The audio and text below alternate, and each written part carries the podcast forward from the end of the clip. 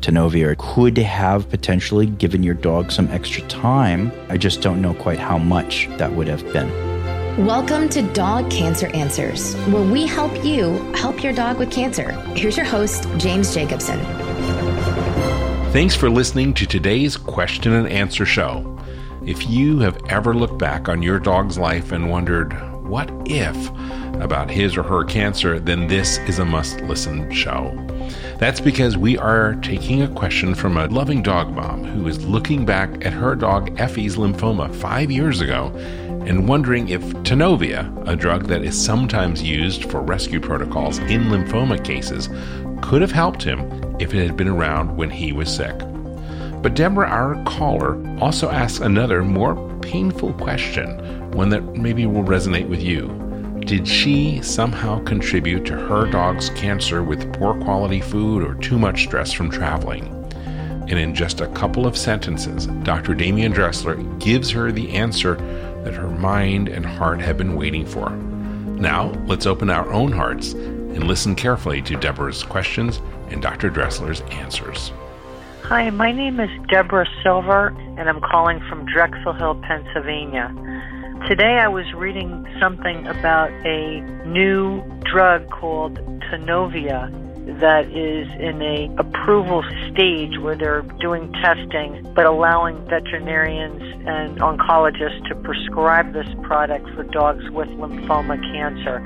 And I wondered if you could tell anything about efficacy and safety of Tanovea. My dog Effie, he died in February of 2015 and he had a six month remission from his first round of chemotherapy. He had a three and a half month remission his second round of chemotherapy. And then when it came to his third round, he wasn't responding, and the oncologist said that he was too sick to be having any other chemotherapy drugs tried on him, and he died. And I just wondered if this Tanovea could have been used if it were in existence back in 2015, even after two courses of chemotherapy, could that drug also may have helped save my dog or prolong his life? That would have been a wonderful thing to have had available to him. And the type of breed my dog was was Kanani, an Israel breed. And I don't think he's on the list of dogs that are prone to getting lymphoma, but I do know that Kanani dogs do sometimes get lymphoma and I just wondered, you know, what might have brought it on. Maybe it was just stress when we left him with friends when we went on different trips to Israel. But I think overall he had a happy life, and I don't know what could have caused his cancer.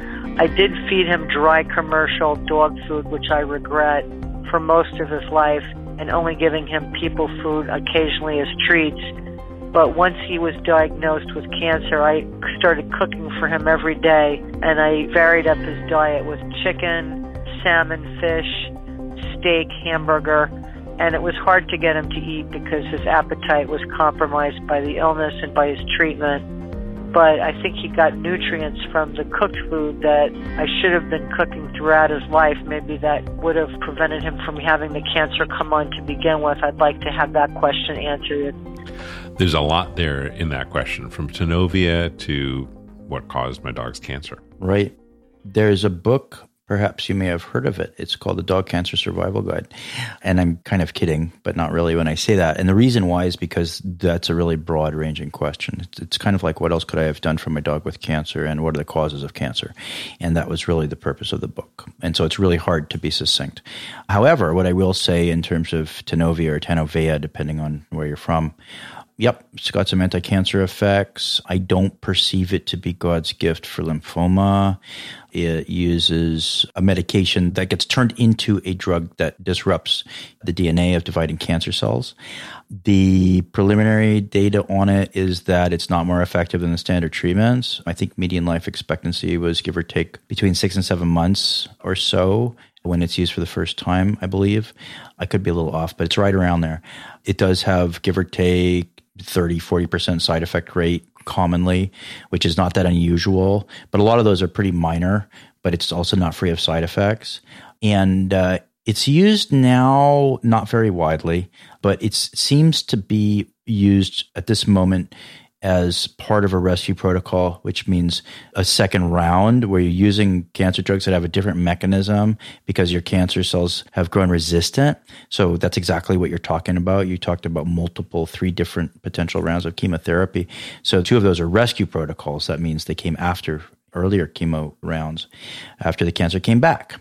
So to answer your question, and I hate to say yes, but Tanovea or Tanovea could have potentially given your dog some extra time. I just don't know quite how much that would have been. The second question has to do with why did my dog get cancer, which is a colossal and sprawling question. I do not have one answer for that. I will say, in terms of breed tendencies, remember those lists are collated based on people's input. And most of those lists concerning breeds and representation are compiled in the United States and the United Kingdom and not Israel. And by the way, there's variation between different countries, you'll see too, which is interesting. There's geographical breed tendencies also. So genetics is always a piece of cancer. But, you know, again, I wrote about this in the book. You've got electrical fields, you've got carbohydrates, you've got dietary carcinogens, you've got inhaled carcinogens, you've got industrial pollutants, you've got melatonin deficiency, you've got a lot of different additive factors that all act together to contribute to the formation of cancer because it's not an overnight event. And what I also hear between the lines, perhaps you wondering about, is did I cause my pet's cancer, for example, by going on a vacation or going on a trip? And those types of things, I think, torture people, those questions. And the answer is no. I don't think that you caused your dog's cancer, you know, in these ways. I think that's unlikely because remember, cancer takes time and it's a multi stage event. So I would be careful to not beat yourself up over any of this. Deep question. Thank you. I'd like to thank Dr. Dressler for answering Deborah's questions. It's helpful to know that Tanovea is not the end all and be all when it comes to lymphoma, but it does have its place as a rescue drug. But personally, I found his other answers even more useful. No, Deborah, you didn't cause your dog's cancer. Cancer starts long before we know it's there, and there are a lot of factors that have to go wrong for it to start, take hold, and grow big enough to become a problem. Dr. D says be careful to not beat yourself up on any of this, and he's so right. I know I need to hear that message from time to time, and I hope it helped you, Deborah. Thanks so much for your question and for articulating the often unspoken concern that so many other dog lovers have. Did I somehow cause my dog's cancer by mistake? That's the message that we really want to get out here. It's not your fault. There are things that you can do, and your dog ultimately will help guide you through the process of fighting cancer. That's what this show and this podcast and the book, The Dog Cancer Survival Guide, that Dr. Dressler and Dr. Ettinger wrote, is all about. The best way to keep up with Dr. D's wisdom and the wisdom of all of our full spectrum veterinarians is to hit the subscribe button, write reviews, and tell friends and your veterinarian about this show. It's how we grow, and it is the best way that you can help support us so that we can support as many dog lovers as possible through what can be a very difficult time. Those touch tones are a reminder to me and to you that we do take listener calls like Deborah's call, and you can pose a question on our listener line anytime. Just call 808 868 3200, and one of our full spectrum veterinarians could answer your question on a future episode of Dog Cancer Answers. Speaking of that website, that's where you can listen to or download our full back catalog. It's a great way to give you the information that you need to help optimize your dog's life quality and longevity. We'd like to thank our sponsor today, the Dog Cancer Survival Guide book by Demian Dressler and Susan Ettinger. It is available wherever fine books are sold, both online and in physical bookstores. And if you'd like to help support this show, get it right away direct from the publisher. You can get either the paperback with free shipping anywhere in the USA or the ebook edition, and the ebook is just $9.95. To get them, go to this website dogcancerbook.com.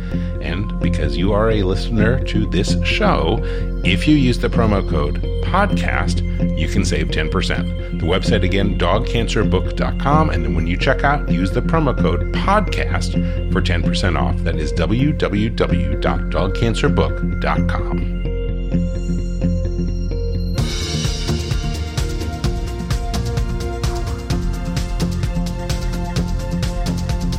I'd like to thank Dr. Demian Dressler for being our guest today.